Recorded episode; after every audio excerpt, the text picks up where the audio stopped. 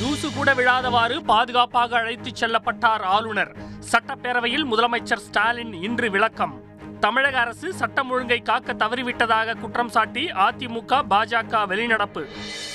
பரபரப்பான அரசியல் சூழலில் தமிழக ஆளுநர் ஆர் என் ரவி இன்று டெல்லி பயணம்.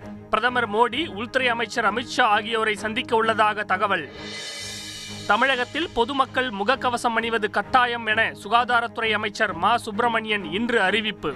கொரோனா தடுப்பு நடவடிக்கைகளை தீவிரப்படுத்துமாறு மாவட்ட ஆட்சியர்களுக்கு அறிவுறுத்தல். தமிழகத்தில் முப்பதாயிரத்துக்கும் அதிகமான குடியிருப்புகள் வாழத் தகுதியற்றவை என அமைச்சர் தாமோ அன்பரசன் சட்டப்பேரவையில் இன்று தகவல். நடப்பாண்டில் ஏழாயிரத்து ஐநூறு குடியிருப்புகள் ஆயிரத்து இருநூறு கோடி ரூபாய் செலவில் மறு கட்டுமானம் செய்யப்படும் எனவும் அறிவிப்பு.